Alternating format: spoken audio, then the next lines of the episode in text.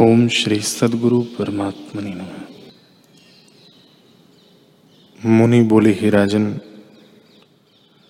आत्मा सदा करता है। जैसे जल में तरंग उठते हैं वैसे ही आत्मा में देहादिक प्रकट होते हैं। जैसे स्वर्ण में भूषणों की कल्पना होती है वैसे ही आत्मा में मोह से सुख दुख कल्पित होते हैं, पर आत्मा में कुछ कल्पना नहीं।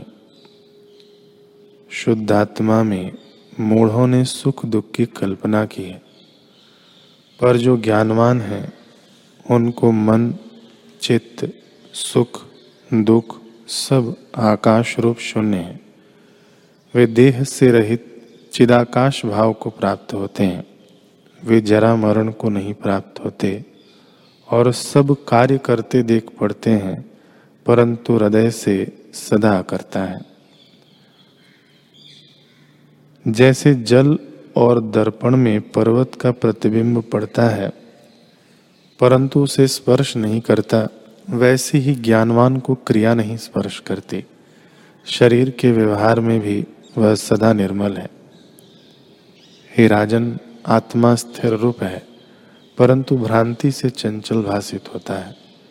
जैसे जल की चंचलता से पर्वत का प्रतिबिंब भी चंचल होता है, वैसे ही देहादिक से आत्मा चलता भासित होता है, परंतु आत्मा नित्य शुद्ध और अपने आप में स्थित है।